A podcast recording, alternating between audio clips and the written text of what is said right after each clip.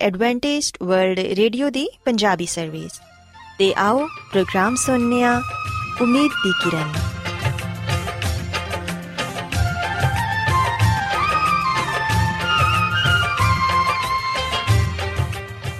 ਸਾਥਿਓ, ਪ੍ਰੋਗਰਾਮ ਉਮੀਦ ਦੀ ਕਿਰਨ ਦੇ ਨਾਲ ਮੈਂ ਤੁਹਾਡੀ ਮੇਜ਼ਬਾਨ ਫਰਾਸਲੀਮ ਤੁਹਾਡੀ ਖidmat 'ਚ ਹਾਜ਼ਰ ਹਾਂ। ਸਾਡੀ ਪੂਰੀ ਟੀਮ ਵੱਲੋਂ ਪ੍ਰੋਗਰਾਮ ਸੁਣਨ ਵਾਲੇ ਸਾਰੇ ਸਾਥੀਆਂ ਨੂੰ ਸਾਡਾ ਪਿਆਰ ਭਰਾ ਸਲਾਮ ਕਬੂਲ ਹੋਏ। ਸਾਥਿਓ, ਉਮੀਦ ਕਰਨੀਆ ਕਿ ਤੁਸੀਂ ਸਾਰੇ ਖੁਦਾ ਤਾਲਾ ਦੇ ਫਜ਼ਲੋ ਕਰਮ ਨਾਲ ਖੈਰੀਅਤ ਨਾਲ ਹੋ। ਤੇ ਸਾਡੀ ਇਹ ਦੁਆ ਹੈ ਕਿ ਤੁਸੀਂ ਜਿੱਥੇ ਕਿਤੇ ਵੀ ਰਹੋ, ਖੁਦਾਵੰਦ ਖੁਦਾ ਤੁਹਾਡੇ ਨਾਲ ਹੋਣ ਤੇ ਤੁਹਾਡੀ ਹਿਫਾਜ਼ਤ ਤੇ ਰਹਿਨਮਾਈ ਕਰਨ। ਸਾਥਿਓ, ਇਸ ਤੋਂ ਪਹਿਲਾਂ ਕਿ ਅੱਜ ਦੇ ਪ੍ਰੋਗਰਾਮ ਨੂੰ ਸ਼ੁਰੂ ਕੀਤਾ ਜਾਏ, ਆਓ ਪਹਿਲਾਂ ਪ੍ਰੋਗਰਾਮ ਦੀ ਤਫਸੀਲ ਸੁਣ ਲਵੋ। ਤਫਸੀਲ ਕੁਝ ਇਸ ਤਰ੍ਹਾਂ ਹੈ ਕਿ ਪ੍ਰੋਗਰਾਮ ਦਾ ਆਗਾਜ਼ ਮਾਮੂਲ ਦੇ ਮੁਤਾਬਿਕ ਇੱਕ ਰੂਹਾਨੀ ਗੀਤ ਨਾਲ ਕੀਤਾ ਜਾਏਗਾ। ਤੇ ਗੀਤ ਦੇ ਬਾਅਦ ਬੱਚਿਆਂ ਦੇ ਲਈ ਬਾਈਬਲ ਮੁਕੱਦਸ ਚੋਂ ਬਾਈਬਲ ਕਹਾਣੀ ਪੇਸ਼ ਕੀਤੀ ਜਾਏਗੀ ਤੇ ਸਾਥੀਓ ਪ੍ਰੋਗਰਾਮ ਦੇ ਆਖਿਰ 'ਚ ਖੁਦਾਵੰਦ ਦੇ ਖਾਦਮ ਅਜ਼ਮਤ ਇਮਨੁਅਲ ਖੁਦਾਵੰਦ ਦੇ ਅਲਾਹੀ ਪਾਕਲਾਮ ਚੋਂ ਪੈਗਾਮ ਪੇਸ਼ ਕਰਨਗੇ ਆਓ ਸਾਥੀਓ ਸਭ ਤੋਂ ਪਹਿਲਾਂ ਖੁਦਾਵੰਦ ਦੀ ਤਾਰੀਫ 'ਚ ਇਹ ਖੂਬਸੂਰਤ ਗੀਤ ਸੁਣਨੇ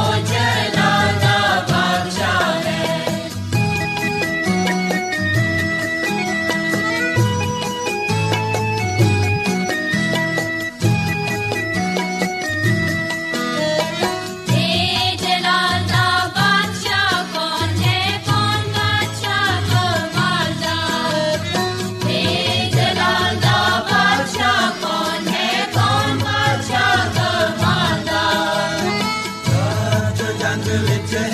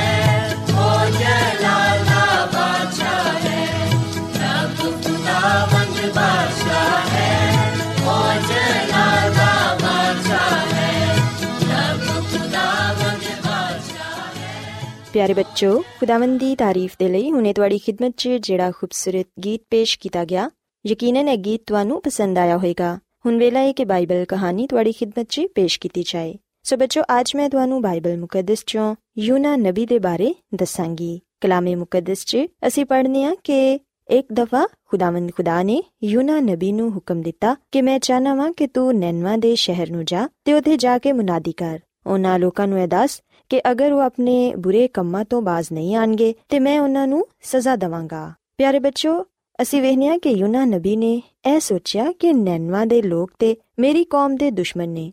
ਮੈਂ ਆਪਣੇ ਦੁਸ਼ਮਣਾਂ 'ਚ ਜਾਣਾ ਨਹੀਂ ਚਾਹੁੰਦਾ। ਤੇ ਅਸੀਂ ਵੇਖਿਆ ਕਿ ਉਹਨੇ ਇਹ ਖਿਆਲ ਕੀਤਾ ਕਿ ਮੈਂ ਖੁਦਾ ਦੇ ਹਜ਼ੂਰ ਤੋਂ ਭੱਜ ਕੇ ਦੂਸਰੇ ਮੁਲਕ ਚਲਾ ਜਾਵਾਂਗਾ।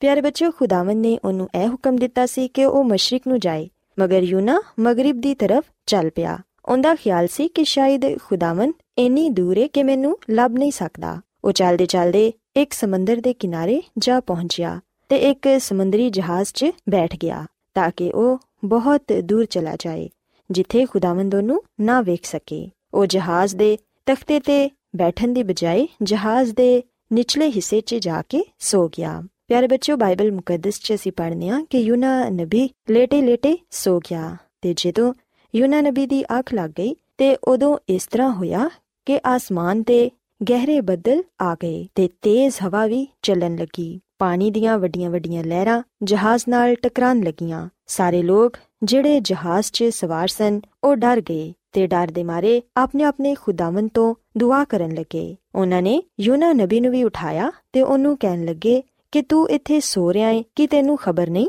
ਕਿ ਕਿੰਨਾ ਤੂਫਾਨ ਆ ਰਿਹਾ ਹੈ ਉੱਠ ਤੇ ਆਪਣੇ ਖੁਦਾ ਤੋਂ ਦੁਆ ਮੰਗ ਤਾਂ ਕਿ ਅਸੀਂ ਸਾਰੇ ਬਚ ਜਾਈਏ। ਪਿਆਰੇ ਬੱਚੋ ਬਾਈਬਲ ਮੁਕੱਦਸ 'ਚ ਅਸੀਂ ਪੜ੍ਹਨੇ ਆ ਕਿ ਜਦੋਂ ਯੂਨਾ ਨਬੀ ਉੱਠੇ ਤੇ ਉਹਨਾਂ ਨੇ ਆਸਮਾਨ ਤੇ ਕਾਲੇ ਬੱਦਲ ਵੇਖੇ ਤੇਜ਼ ਹਵਾ ਚੱਲ ਰਹੀ ਸੀ ਤੇ ਤੂਫਾਨ ਦਾ ਸ਼ੋਰ ਸੁਣ ਕੇ ਉਹ ਜਾਣ ਗਿਆ ਕਿ ਖੁਦਾਵੰ ਨੇ ਉਹਨੂੰ ਵੇਖ ਲਿਆ ਏ ਯੂਨਾ ਨਬੀ ਉਸ ਜਹਾਜ਼ 'ਚ ਜਿਹੜੇ ਲੋਕ ਸਵਾਰ ਸਨ, ਉਹਨਾਂ ਨੂੰ ਕਹਿਣ ਲੱਗਾ ਕਿ ਇਹ ਤੂਫਾਨ ਮੇਰੀ ਵਜ੍ਹਾ ਤੋਂ ਆਇਆ ਏ। ਕਿਉਂਕਿ ਮੈਂ ਬਦੀ ਕੀਤੀ ਏ ਤੇ ਖੁਦਾਵੰਦ ਦੀ ਨਾਫਰਮਾਨੀ ਕੀਤੀ ਏ ਯੂਨਾ ਨਬੀ ਨੇ ਉਸ ਜਹਾਜ਼ 'ਚ ਜਿਹੜੇ ਲੋਕ ਬੈਠੇ ਸਨ ਉਹਨਾਂ ਨੂੰ ਇਹ ਕਿਹਾ ਕਿ ਅਗਰ ਤੁਸੀਂ ਮੈਨੂੰ ਇਸ ਸਮੁੰਦਰ 'ਚ ਸੁੱਟ ਦਵੋਗੇ ਤੇ ਫਿਰ ਇਹ ਤੂਫਾਨ ਰੁਕ ਜਾਏਗਾ ਲੇਕਿਨ ਬੱਚੋ ਅਸੀਂ ਵੇਖਿਆ ਕਿ ਉਹ ਲੋਕ ਯੂਨਾ ਨਬੀ ਦੇ ਨਾਲ ਇਸ ਤਰ੍ਹਾਂ ਦਾ ਸਲੂਕ ਕਰਨਾ ਨਹੀਂ ਚਾਹੁੰਦੇ ਸਨ ਇਸ ਲਈ ਉਹਨਾਂ ਨੇ ਜਹਾਜ਼ ਨੂੰ ਕੰਟਰੋਲ ਕਰਨ ਦੀ ਬੜੀ ਕੋਸ਼ਿਸ਼ ਕੀਤੀ ਮਗਰ ਉਹ ناکਾਮਯਾਬ ਰਹੇ ਤੇ ਫਿਰ ਉਹਨਾਂ ਨੇ ਫੈਸਲਾ ਕੀਤਾ ਕਿ ਅਸੀਂ ਯੂਨਾ ਨੂੰ ਸਮੁੰਦਰ 'ਚ ਸੁੱਟ ਦਵਾਂਗੇ। ਤੇ ਬੱਚੋ, ਬਾਈਬਲ ਮੁਕੱਦਸ 'ਚ ਅਸੀਂ ਪੜ੍ਹਨੇ ਆ ਕਿ ਜਿਵੇਂ ਹੀ ਉਹਨਾਂ ਨੇ ਯੂਨਾ ਨਬੀ ਨੂੰ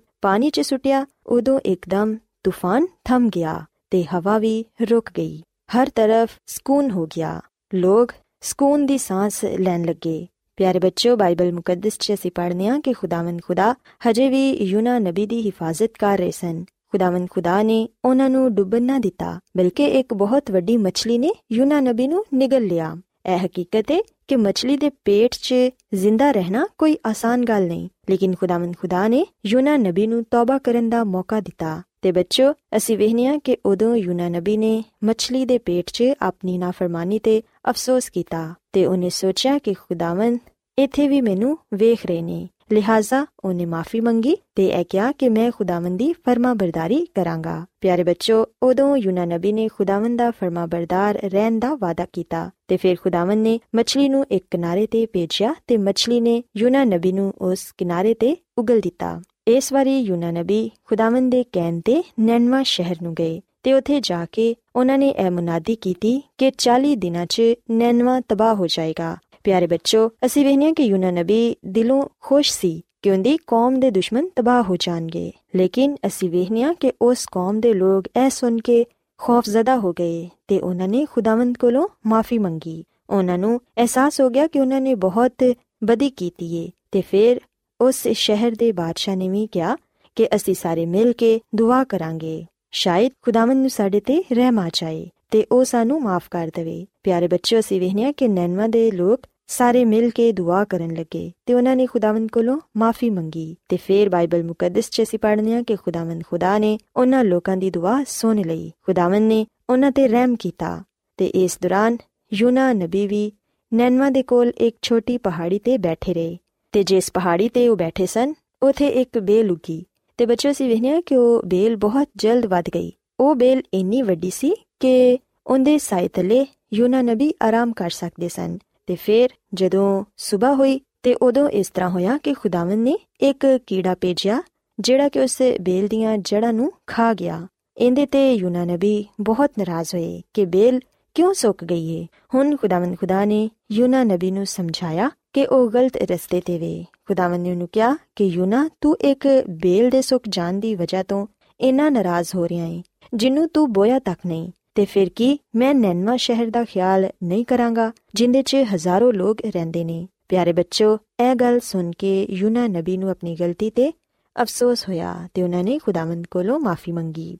ਸੋ ਬੱਚੋ ਅਸੀਂ ਵੇਖਿਆ ਕਿ ਨੈਨਵਾ ਸ਼ਹਿਰ ਦੇ ਲੋਕਾਂ ਨੇ ਆਪਣੇ ਗੁਨਾਹਾਂ ਦਾ ਇਕਰਾਰ ਕੀਤਾ ਤੇ ਉਹਨਾਂ ਨੇ ਖੁਦਾਵੰਦ ਕੋਲੋਂ ਮਾਫੀ ਮੰਗੀ ਤੇ ਖੁਦਾਵੰਦ ਖੁਦਾ ਨੇ ਉਸ ਸ਼ਹਿਰ ਨੂੰ ਤਬਾਹ ਨਾ ਕੀਤਾ, ਬਲਕਿ ਉਸ ਸ਼ਹਿਰ 'ਚ ਜਿੰਨੇ ਵੀ ਲੋਕ ਸਨ, ਉਹਨਾਂ ਨੂੰ ਬਚਾ ਲਿਆ। ਸੋ ਬੱਚੋ ਯਾਦ ਰੱਖੋ ਕਿ ਅਗਰ ਅੱਜ ਅਸੀਂ ਵੀ ਸੱਚੇ ਦਿਲ ਨਾਲ ਖੁਦਾਵੰਦ ਕੋਲੋਂ ਮਾਫੀ ਮੰਗਨੇ ਆ ਤੇ ਫਿਰ ਯਕੀਨਨ ਖੁਦਾਵੰਦ ਖੁਦਾ ਸਾਨੂੰ ਮਾਫ ਕਰਨਗੇ। ਇਸੇ ਤਰ੍ਹਾਂ ਇਹ ਗੱਲ ਵੀ ਯਾਦ ਰੱਖੋ ਕਿ ਜਿਵੇਂ ਯੂਨਾ ਨਬੀ ਖੁਦਾਵੰਦ ਦੀ ਨਜ਼ਰ ਤੋਂ ਪਜ ਰਿਹਾ ਸੀ, ਅਸਾਂ ਖੁਦਾਵੰਦ ਦੀ ਨਜ਼ਰ ਤੋਂ ਨਹੀਂ ਪਜਣਾ ਬਲਕਿ ਅਸਾਂ ਖੁਦਾਵੰਦ ਖੁਦਾ ਦੇ ਹੁਕਮਾਂ ਤੇ ਅਮਲ ਕਰਨਾ ਹੈ ਕਿਉਂਕਿ ਉਹ ਸਾਨੂੰ ਹਰ ਜਗ੍ਹਾ ਵੇਖਦੇ ਨੇ, ਉਹਨਾਂ ਦੀ ਨਜ਼ਰ ਹਰ ਇੱਕ ਸ਼ਖਸ ਤੇ ਵੇ। ਪਿਆਰੇ ਬੱਚੋ ਅਗਰ ਅਸੀਂ ਅਚਾਨਿਆ ਕਿ ਅਸੀਂ ਖੁਦਾਵੰਦ ਦੇ ਬੇਟੇ ਤੇ ਬੇਟੀਆਂ ਕਹਿਲਾਈਏ ਤੇ ਫਿਰ ਉਹਨਾਂ ਦੇ ਹੁਕਮਾਂ ਤੇ ਅਮਲ ਕਰਨਾ ਸਾਡਾ ਫਰਜ਼ ਹੈ ਉਮੀਦ ਕਰਨੀਆ ਕਿ ਅੱਜ ਦੀ ਬਾਈਬਲ ਕਹਾਣੀ ਤੁਹਾਨੂੰ ਪਸੰਦ ਆਈ ਹੋਵੇਗੀ।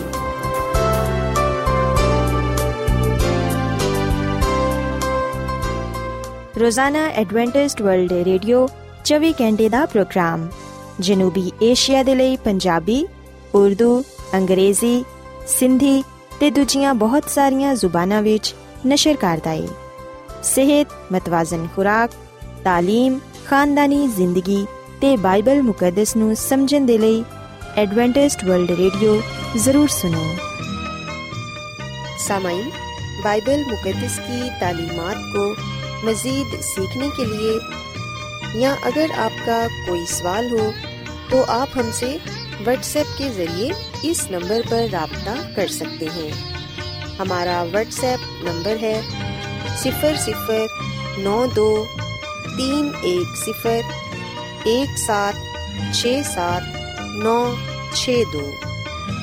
नंबर एक बार फिर नोट कर लें। Zero zero nine two three one zero one seven six seven nine six two. Adventist World Radio वालों, प्रोग्राम उम्मीद की किरण नशर किया जा रहा है।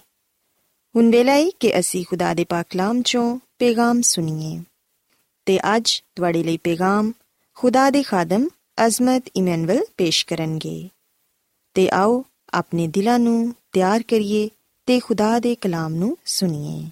ਖੁਦਾਵੰਦ ਯਿਸੂ ਮਸੀਹ ਦੇ ਨਾਮ ਵਿੱਚ ਸਾਰੇ ਸਾਥੀਆਂ ਨੂੰ ਸਲਾਮ। ਸਾਥੀਓ, ਹੁਣ ਵੇਲੇ ਕਿ ਅਸੀਂ ਖੁਦਾ ਦੇ ਕਲਾਮ ਨੂੰ ਸੁਣੀਏ, ਅੱਜ ਅਸੀਂ ਖੁਦਾ ਦੇ ਕਲਾਮ ਚੋਂ ਮੁਕਾਸ਼ਵਾ ਦੀ ਕਿਤਾਬ ਚੋਂ ਆਖਰੀ ਜ਼ਮਾਨੇ ਦੇ ਵਾਕਿਆਤ ਨੂੰ ਵੇਖਾਂਗੇ।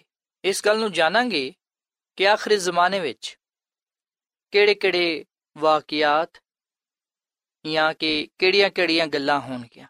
ਮਸੀਹ ਵਿੱਚ ਮੇਰੇ ਸਾਥੀਓ, ਕੁਝ ਸਾਲ ਪਹਿਲੋਂ ਕੋਲੰਬੀਆ ਨੇ ਖਲਾ ਵਿੱਚ, ਯਾਨੀ ਕਿ ਆਸਮਾਨ ਵੱਲ ਇੱਕ ਖਲਾਈ ਸ਼ਟਲ ਕੱਲੀ ਜਿਹਨੂੰ ਅਸੀਂ ਰਾਕਟ ਵੀ ਕਹਿੰਦੇ ਆ ਤੇ ਦੱਸਿਆ ਜਾਂਦਾ ਕਿ ਜਿਹੜੇ ਖਲਾਬਾਜ਼ ਸਨ, ਜਿਹੜੇ ਕਿ ਉਹਦੇ ਵਿੱਚ ਸਫ਼ਰ ਕਰਦੇ ਪਏ ਸਨ ਉਹ ਉਸ ਵੇਲੇ ਖੁਸ਼ ਤੇ ਹੈ ਸਨ, ਪਰ ਇਹਦੇ ਨਾਲ ਨਾਲ ਉਹ ਪਰੇਸ਼ਾਨ ਵੀ ਸਨ। ਕਿਉਂਕਿ ਉਹਨਾਂ ਨੂੰ ਨਹੀਂ ਪਤਾ ਸੀ ਕਿ ਜਿਹੜਾ ਸਫ਼ਰ ਉਹ ਆਸਮਾਨ ਵੱਲ ਕਰਨ ਵਾਲੇ ਨੇ, ਕਿਧਰੇ ਉਹ ਸਫ਼ਰ ਉਹਨਾਂ ਦਾ ਆਖਰੀ ਸਫ਼ਰ ਨਾ ਹੋਏ। ਸਾਥੀਓ, ਇਸੇ ਤਰ੍ਹਾਂ ਯਾਦ ਰੱਖੋ, ਮੇਰਾ ਤੇ ਤੁਹਾਡਾ ਸਫ਼ਰ ਵੀ ਆਸਮਾਨ ਵੱਲ ਹੈ ਤੇ ਇਸ ਸਫ਼ਰ ਵਿੱਚ ਸਾਨੂੰ ਪਰੇਸ਼ਾਨ ਹੋਣ ਦੀ ਲੋੜ ਨਹੀਂ ਹੈ ਕਿਉਂਕਿ ਇਹ ਸਫ਼ਰ ਨਾ ਸਿਰਫ ਅੱਛਾ ਹੈ ਬਲਕਿ ਇਹਦਾ ਇਖਤਤਾਮ ਵੀ ਬੜਾ ਹੀ ਅੱਛਾ ਹੈ ਸਾਡਾ ਕਮਾਂਡਰ, ਕੈਪਟਨ, ਸਾਡਾ ਹੀਰੋ ਸਾਨੂੰ ਆਸਮਾਨ ਤੇ ਲੈ ਕੇ ਜਾਣ ਦੇ ਲਈ ਇਸ ਦੁਨੀਆਂ ਵਿੱਚ ਆਂਦੀ ਹੈ। ਤੇ ਯਾਦ ਰੱਖੋ, ਜਦੋਂ ਅਸੀਂ ਆਪਣੇ ਨਜਾਤ ਦੇਹਿੰਦਾ ਖੁਦਾਵੰਦ ਯਿਸੂ ਮਸੀਹ ਦੇ ਨਾਲ ਆਸਮਾਨ ਵੱਲ ਜਾਵਾਂਗੇ, ਆਸਮਾਨ ਤੇ ਜਾਵਾਂਗੇ, ਉਸ ਵੇਲੇ ਅਸੀਂ ਸਿਆਰੀਆਂ ਤੋਂ ਹੁੰਦੇ ਹੋਇਆਂ ਜਾਵਾਂਗੇ ਤੇ ਖੁਦਾ ਦੀ ਹਮਦ ਕਰਦੇ ਹੋਇਆਂ ਖੁਦਾ ਦੀ ਬਾਦਸ਼ਾਹੀ ਵਿੱਚ ਦਾਖਲ ਹੋਵਾਂਗੇ। ਸੋ ਖੁਦਾਵੰਦ ਖੁਦਾ ਆਪਣੇ ਕਲਾਮ ਵਿੱਚ ਆਉਣ ਵਾਲੇ ਵਾਕਿਆਤ ਨੂੰ ਬਿਆਨ ਕਰਦਾ ਹੈ। ਮੁਕਾਸ਼ਵਾ ਦੀ ਕਿਤਾਬ ਵਿੱਚ ਉਹ ਮੁਸਤਕਬਲ ਨੂੰ ਬਿਆਨ ਕਰਦਾ ਹੈ। ਮੁਕਾਸ਼ਵਾ ਦੀ ਕਿਤਾਬ ਸਾਨੂੰ ਮਸੀਹ ਯਸੂ ਦੀ ਦੂਜੀ ਆਮਦ ਦੇ ਬਾਰੇ ਦੱਸਦੀ ਹੈ। ਯਾਦ ਰੱਖੋ, ਇਹ ਪੈਗਾਮ ਬਾਈਬਲ ਮੁਕੱਦਸ ਵਿੱਚ ਹੈ ਤੇ ਅਗਰ ਇਹ ਪੈਗਾਮ ਬਾਈਬਲ ਮੁਕੱਦਸ ਵਿੱਚ ਹੈ ਤੇ ਫਿਰ ਮੈਂ ਇਹਦਾ ਯਕੀਨ ਕਰ ਸਕਦਾ ਵਾਂ। ਤੇ ਅਗਰ ਇਹ ਬਾਈਬਲ ਮੁਕੱਦਸ ਵਿੱਚ ਪੈਗਾਮ ਨਹੀਂ ਹੈ ਤੇ ਫਿਰ ਇਹ ਮੇਰੇ ਲਈ ਨਹੀਂ ਹੈ ਸਾਥੀਓ, ਤੁਸੀਂ ਵੀ ਇਹ ਗੱਲ ਕਹਿ ਸਕਦੇ ਹੋ ਕਿ ਅੱਜ ਦਾ ਇਹ ਕਲਾਮ ਅਗਰ ਬਾਈਬਲ ਮੁਕੱਦਸ ਵਿੱਚ ਹੈ ਤੇ ਫਿਰ ਮੇਰੇ ਲਈ ਹੈ ਅਗਰ ਇਹ ਬਾਈਬਲ ਮੁਕੱਦਸ ਵਿੱਚ ਨਹੀਂ ਹੈ ਤੇ ਫਿਰ ਮੇਰੇ ਲਈ ਵੀ ਨਹੀਂ ਆਓ ਅਸੀਂ ਮੁਕਾਸ਼ਵਾ ਦੀ ਕਿਤਾਬ ਚੋਂ ਇਸ ਗੱਲ ਨੂੰ ਵੇਖੀਏ ਕਿ ਮੁਕਾਸ਼ਵਾ ਦੀ ਕਿਤਾਬ ਆਉਣ ਵਾਲੇ ਹਾਲਾਤ ਦੇ ਬਾਰੇ ਸਾਨੂੰ ਕੀ ਦੱਸਦੀ ਸੋ ਸਭ ਤੋਂ ਪਹਿਲਾਂ ਇਸ ਗੱਲ ਨੂੰ ਯਾਦ ਰੱਖੋ ਮੁਕਾਸ਼ਵਾ ਦੀ ਕਿਤਾਬ ਮਸੀਹ ਯਿਸੂ ਨੂੰ ਬਿਆਨ ਕਰਦੀ ਮਸੀਹ ਯਿਸੂ ਨੂੰ ਸਾਡੇ ਸਾਹਮਣੇ ਪੇਸ਼ ਕਰਦੀ ਮੁਕਾਸ਼ਵਾ ਦੀ ਕਿਤਾਬ ਵਿੱਚ ਜਿਹੜਾ ਮਰਕਜ਼ੀ ਪੈਗਾਮ ਹੈ ਉਹ ਮਸੀਹ ਯਿਸੂ ਹੈ ਮੁਕਾਸ਼ਵਾ ਦੀ ਕਿਤਾਬ ਦੇ 14ਵੇਂ ਬਾਬ ਦੀ 14ਵੀਂ ਆਇਤ ਵਿੱਚ ਲਿਖਿਆ ਹੋਇਆ ਹੈ ਕਿ ਫਿਰ ਮੈਂ ਕੀ ਵੇਖਣਾ ਵਾ ਕਿ ਇੱਕ ਸਫੇਦ ਬੱਦਲ ਏ ਤੇ ਉਸ ਬੱਦਲ ਤੇ ਆਦਮਜ਼ਾਦ ਵਾਂਗੂ ਕੋਈ ਬੈਠਾ ਹੋਇਆ ਹੈ, ਜਿਹਦੇ ਸਿਰ ਤੇ ਸੋਨੇ ਦਾ ਤਾਜ ਤੇ ਹੱਥ ਵਿੱਚ ਤੇਜ਼ ਦਰਾਂਤੀ ਹੈ ਮਸੀਹ ਵਿੱਚ ਮੇਰੇ ਸਾਥੀਓ, ਯਿਸੂ ਮਸੀਹ ਦੀ ਪਹਿਲੀ ਆਮਦ ਬੜੀ ਖਾਮੋਸ਼ੀ ਨਾਲ ਹੋਈ ਸੀ। ਯਿਸੂ ਮਸੀਹ ਬੈਤਲਹਮ ਵਿੱਚ ਪੈਦਾ ਹੋਏ ਤੇ ਚਰਨੀ ਵਿੱਚ ਪੈਦਾ ਹੋਣ ਵਾਲਾ ਇਹ ਬੱਚਾ ਖਾਮੋਸ਼ੀ ਦੇ ਨਾਲ ਇਸ ਦੁਨੀਆਂ ਵਿੱਚ ਆਇਆ ਕਿਸੇ ਨੂੰ ਨਾ ਪਤਾ ਚੱਲਿਆ। ਜਦੋਂ ਮਜੂਸੀ ਯਰੂਸ਼ਲਮ ਵਿੱਚ ਇਹ ਕਹਿੰਦੇ ਹੋਏ ਆਏ ਕਿ ਯਹੂਦੀਆਂ ਦਾ ਬਾਦਸ਼ਾਹ ਜਿਹੜਾ ਪੈਦਾ ਹੋਇਆ ਹੈ, ਉਹ ਕਿੱਥੇ ਵੇ? ਅਸੀਂ ਵੇਖਨੇ ਕਿ ਲੋਕ ਹੈਰਾਨ ਸਨ ਕਿ ਕਿਵੇਂ ਹੋ ਸਕਦਾ ਹੈ। ਪਰ ਸਾਥੀਓ, ਯਾਦ ਰੱਖੋ, ਹੁਣ ਜਿਹੜੀ ਕਿ ਇਸ ਮਸੀਹ ਦੀ ਦੂਜੀ ਆਮਦ ਹੈ ਉਹ ਖਾਮੋਸ਼ੀ ਨਾਲ ਨਹੀਂ ਹੋਏਗੀ, ਬਲਕਿ ਬੜੇ ਜਲਾਲ ਤੇ ਬੜੀ ਕੁਦਰਤ ਦੇ ਨਾਲ ਹੋਏਗੀ। ਬਾਈਬਲ ਮੁਕੱਦਸ ਇਹ ਗੱਲ ਬਿਆਨ ਕਰਦੀ ਹੈ ਕਿ ਯਿਸੂ ਮਸੀਹ ਹਜ਼ਾਰੋਂ ਹਜ਼ਾਰ ਫਰਿਸ਼ਤਿਆਂ ਦੇ ਨਾਲ ਇਸ ਦੁਨੀਆਂ ਵਿੱਚ ਆਏਗਾ ਤੇ ਆਪਣੇ ਲੋਕਾਂ ਨੂੰ ਆਪਣੇ ਨਾਲ ਲੈ ਜਾਏਗਾ। ਮੁਕਾਸ਼ਵਾ ਦੀ ਕਿਤਾਬ ਦੇ 19ਵੇਂ ਬਾਬ ਦੀ 11ਵੀਂ ਆਇਤ ਵਿੱਚ ਲਿਖਿਆ ਹੋਇਆ ਹੈ ਕਿ ਫਿਰ ਮੈਂ ਆਸਮਾਨ ਨੂੰ ਖੁੱਲਿਆ ਹੋਇਆ ਵੇਖਣਾ ਵਾ ਤੇ ਕੀ ਮੈਂ ਵੇਖਣਾ ਵਾ ਕਿ ਇੱਕ ਸਫੇਦ ਘੋੜਾ ਹੈ ਤੇ ਉਹਦੇ ਤੇ ਕੋਈ ਸਵਾਰ ਹੈ ਜਿਹੜਾ ਕਿ ਸੱਚਾ ਤੇ ਬਰਹਕ ਹੈ ਉਹ ਰਾਸਤੇ ਨਾਲ ਇਨਸਾਫ ਤੇ ਲੜਾਈ ਕਰਦਾ ਹੈ। ਆਸਮਾਨ ਦੀਆਂ ਫੌਜਾਂ ਸਫੇਦ ਘੋੜੇ ਤੇ ਸਵਾਰ ਨੇ ਤੇ ਚਿੱਟੇ ਤੇ ਸਾਫ਼ ਕੱਪੜੇ ਉਹਨਾਂ ਨੇ ਪਾਏ ਹੋਏ ਨੇ। ਸੋ ਮਸੀਹ ਵਿੱਚ ਮੇਰੇ ਸਾਥੀਓ, ਇਹ ਸਫੇਦ ਘੋੜੇ, ਯਾਨੀ ਕਿ ਚਿੱਟੇ ਘੋੜੇ ਪਾਕੀਜ਼ਗੀ ਦੀ ਅਲਾਮਤ ਨੇ। ਤੇ ਸਿਰ ਤੇ ਜਿਹੜਾ ਤਾਜ ਹੈ ਸੋਨੇ ਦਾ ਹੈ ਉਹ ਫਤਹ ਦੀ ਅਲਾਮਤ ਹੈ ਇਹਦਾ ਮਤਲਬ ਇਹ ਵੇ ਕਿ ਬਾਦਸ਼ਾਹਾਂ ਦਾ ਬਾਦਸ਼ਾਹ ਸ਼ਹਿਨਸ਼ਾਹਾਂ ਦਾ ਸ਼ਹਿਨਸ਼ਾਹ ਹਜ਼ਾਰਾਂ ਹਜ਼ਾਰ ਫਰਿਸ਼ਤਿਆਂ ਨਾਲ ਬੜੇ ਜਲਾਲ ਤੇ ਬੜੀ ਕੁਦਰਤ ਦੇ ਨਾਲ ਆਉਣ ਵਾਲਾ ਹੈ ਮਸੀਹ ਵਿੱਚ ਮੇਰੇ ਸਾਥੀਓ ਇਸ ਮਸੀਹ ਜਦੋਂ ਆਏਗਾ ਫਿਰ ਜਿਹੜੀ عظیم ਕਸ਼ਮਕਸ਼ ਹੈ ਅਛਾਈ ਤੇ ਬੁਰਾਈ ਦੇ ਦਰਮਿਆਨ ਜਿਹੜੀ ਜੰਗ ਹੈ ਉਹ ਹਮੇਸ਼ਾ ਹਮੇਸ਼ਾ ਦੇ ਲਈ ਖਤਮ ਹੋ ਜਾਏਗੀ ਗੁਨਾਹ ਦਾ ਖਾਤਮਾ ਹੋ ਜਾਏਗਾ ਮੁਕਾਸ਼ਵਾ ਦੀ ਕਿਤਾਬ ਮੁਕਾਸ਼ਵਾ ਦੀ ਕਿਤਾਬ ਦੇ 11ਵੇਂ ਬਾਬ ਦੀ 15ਵੀਂ ਆਇਤ ਵਿੱਚ ਲਿਖਿਆ ਹੋਇਆ ਹੈ ਕਿ ਕੌਮਾਂ ਨੂੰ ਮਾਰਨ ਦੇ ਲਈ ਉਹਦੇ ਮੂੰਹ ਤੋਂ ਇੱਕ ਤੇਜ਼ ਤਲਵਾਰ ਨਿਕਲਦੀ ਏ ਤੇ ਉਹ ਲੋਹੇ ਦੇ ਆਸੇ ਤੇ ਉਹਨਾਂ ਤੇ ਹਕੂਮਤ ਕਰੇਗਾ ਤੇ ਕਾਦਰ ਮੁਤਲੀ ਖੁਦਾ ਸਖਤ, ਗਜ਼ਬਨਾਕ ਮੈਂ ਦੇ ਹੌਜ਼ ਵਿੱਚ ਅੰਗੂਰ ਰੋਂਦੇਗਾ ਸੋ ਮਸੀਹ ਵਿੱਚ ਮੇਰੇ ਸਾਥੀਓ, ਯਿਸੂ ਮਸੀਹ ਕਿਉਂ ਵਾਪਸ ਆਉਂਦੇ ਨੇ? ਉਹਨਾਂ ਦੀ ਦੂਜੀ ਆਮਦ ਕਿਉਂ ਹੋਏਗੀ? ਕਿਵੇਂ ਉਹ ਇਸ ਦੁਨੀਆਂ ਵਿੱਚ ਆਣਗੇ ਤੇ ਕੀ ਅਸੀਂ ਉਹਦੀ ਆਮਦ ਦੇ ਲਈ ਤਿਆਰ ਆ? ਇਹ ਉਹ ਸਵਾਲ ਨੇ ਜਿਹੜੇ ਕਿ ਸਾਡੇ ਜ਼ਿਹਨਾਂ ਵਿੱਚ, ਸਾਡੇ ਦਿਲਾਂ ਵਿੱਚ ਪਾਏ ਜਾਂਦੇ ਨੇ। ਸ਼ਾਗਿਰਦਾਂ ਨੇ ਵੀ ਯਿਸੂ ਮਸੀਹ ਕੋਲੋਂ ਪੁੱਛਿਆ ਸੀ ਕਿ ਤੇਰੇ ਆਨ ਤੇ ਦੁਨੀਆ ਦੇ ਆਖਰ ਹੋਣ ਦਾ ਨਿਸ਼ਾਨ ਕੀ ਹੋਏਗਾ? ਯਿਸੂ ਮਸੀਹ ਨੇ ਉਹਨਾਂ ਨੂੰ ਜਵਾਬ ਦਿੱਤਾ ਕਿ ਅਗਰ ਲੋਕ ਤੁਹਾਨੂੰ ਕਹਿਣ ਕਿ ਵੇਖੋ ਉਹ ਇੱਥੇ ਵੇ ਜਾਂ ਉੱਥੇ ਵੇ, ਤੇ ਤੁਸੀਂ ਨਾ ਜਾਇਆ ਜੇ, ਨਾ ਉਹਨਾਂ ਦੇ ਪਿੱਛੇ ਟੁਰਿਆ ਜੇ। ਸੋ ਮਸੀਹ ਵਿੱਚ ਮੇਰੇ ਸਾਥੀਓ, ਯਾਦ ਰੱਖੋ ਇਸ ਮਸੀਹ ਨੇ ਆਸਮਾਨ ਤੋਂ ਆਣਾ ਹੈ, ਨਾ ਕਿ ਜ਼ਮੀਨ ਤੋਂ। ਸੋ ਇਸ ਲਈ ਅਗਰ ਕੋਈ ਕਵੇ ਕਿ ਵੇਖੋ ਉਹ ਫਲਾਂ ਮੁਲਕ ਵਿੱਚ ਆ ਗਿਆ ਹੈ ਫਲਾਂ ਸ਼ਹਿਰ ਵਿੱਚ ਆ ਗਿਆ ਹੈ, ਅਸਾਂ ਉਹਨਾਂ ਦਾ ਇਤਬਾਰ, ਉਹਨਾਂ ਦਾ ਯਕੀਨ ਨਹੀਂ ਕਰਨਾ, ਕਿਉਂਕਿ ਯਿਸੂ ਮਸੀਹ ਨੇ ਤੇ ਆਸਮਾਨ ਤੋਂ ਆਣਾ ਹੈ। ਤੇ ਜਦੋਂ ਉਹ ਆਸਮਾਨ ਤੋਂ ਆਏਗਾ ਹਰ ਇੱਕ ਅੱਖ ਉਹਨੂੰ ਵੇਖੇਗੀ। ਉਹ ਬੜੇ ਜਲਾਲ ਤੇ ਬੜੀ ਕੁਦਰਤ ਦੇ ਨਾਲ ਆਏਗਾ। ਜਿਵੇਂ ਸ਼ਾਗਿਰਦਾਂ ਨੇ ਮਸੀਹ ਯਿਸੂ ਨੂੰ ਜ਼ਿੰਦਾ ਆਸਮਾਨ ਤੇ ਜਾਂਦੇ ਹੋਇਆਂ ਵੇਖਿਆ ਸੀ, ਇਸੇ ਤਰ੍ਹਾਂ ਲੋਕੀ ਉਹਨੂੰ ਆਸਮਾਨ ਤੋਂ ਆਂਦੇ ਹੋਇਆਂ ਵੇਖਣਗੇ। ਲੂਕਾ ਦੀ ਅੰਜੀਲ ਦੇ 17ਵੇਂ ਬਾਬ ਦੀ 24 ਅਧ ਵਿੱਚ ਲਿਖਿਆ ਹੋਇਆ ਹੈ ਕਿ ਜਿਵੇਂ ਬਿਜਲੀ ਆਸਮਾਨ ਤੋਂ ਵਿਖਾਈ ਦਿੰਦੀ ਏ, ਐਵੇਂ ਹੀ ਇਬਨ ਆਦਮ ਆਪਣੇ ਜਲਾਲ ਦੇ ਦਿਨ ਵਿੱਚ ਜ਼ਾਹਿਰ ਹੋਏਗਾ। ਸੋ ਯਿਸੂ ਮਸੀਹ ਦੀ ਜਿਹੜੀ ਆਮਦ ਹੈ ਉਹ ਖੁਫੀਆ ਨਹੀਂ ਹੈ ਉਹ ਅਚਾਨਕ ਨਹੀਂ ਹੈ ਯਿਸੂ ਮਸੀਹ ਜਲਾਲ ਤੇ ਕੁਦਰਤ ਨਾਲ ਆਏਗਾ। ਸੋ ਯਿਸੂ ਮਸੀਹ ਆਸਮਾਨ ਤੋਂ ਥੱਲੇ ਆਏਗਾ, ਨਾ ਕਿ ਉਹ ਜ਼ਮੀਨ ਤੋਂ ਉੱਤੇ ਜਾਏਗਾ। ਮਸੀਹ ਵਿੱਚ ਮੇਰੇ ਸਾਥੀਓ, ਸ਼ੈਤਾਨ ਲੋਕਾਂ ਨੂੰ ਧੋਖਾ ਦੇਣ ਦੀ ਕੋਸ਼ਿਸ਼ ਕਰਦਾ ਹੈ। ਉਹ ਲੋਕਾਂ ਨੂੰ ਗੁੰਮਰਾਹ ਕਰਾਂਦੇ ਹੈ ਸੋ ਯਾਦ ਰੱਖੋ, ਯਿਸੂ ਮਸੀਹ ਦੀ ਜਿਹੜੀ ਆਮਦ ਹੈ ਉਹ ਹਕੀਕੀ ਹੈ ਯਾਨੀ ਕਿ ਸੱਚਮੁੱਚ ਹੋਏਗੀ। ਉਹ ਵੇਖੀ ਜਾ ਸਕੇਗੀ। ਅਮਾਲ ਦੀ ਕਿਤਾਬ ਦੇ ਪਹਿਲੇ ਬਾਬ ਦੀ 11ਵੀਂ ਅਧ ਵਿੱਚ ਲਿਖਿਆ ਹੋਇਆ ਹੈ, ਫਰਿਸ਼ਤਿਆਂ ਨੇ ਗਲੀਲੀ ਮਰਦਾਂ ਨੂੰ ਕਿਹਾ ਕਿ ਤੁਸੀਂ ਕਿਉਂ ਖਲੋਤੇ ਆਸਮਾਨ ਵੱਲ ਵੇਖਦੇ ਹੋ? ਇਹ ਯਿਸੂ ਜਿਹੜਾ ਤੁਹਾਡੇ ਕੋਲੋਂ ਆਸਮਾਨ ਤੇ ਉਠਾਇਆ ਗਿਆ ਹੈ। ਇਸੇ ਤਰ੍ਹਾਂ ਫਿਰ ਆਏਗਾ ਜਿਵੇਂ ਤੁਸੀਂ ਉਹਨੂੰ ਆਸਮਾਨ ਤੇ ਜਾਂਦੇ ਹੋਇਆਂ ਵੇਖਿਆ ਹੈ।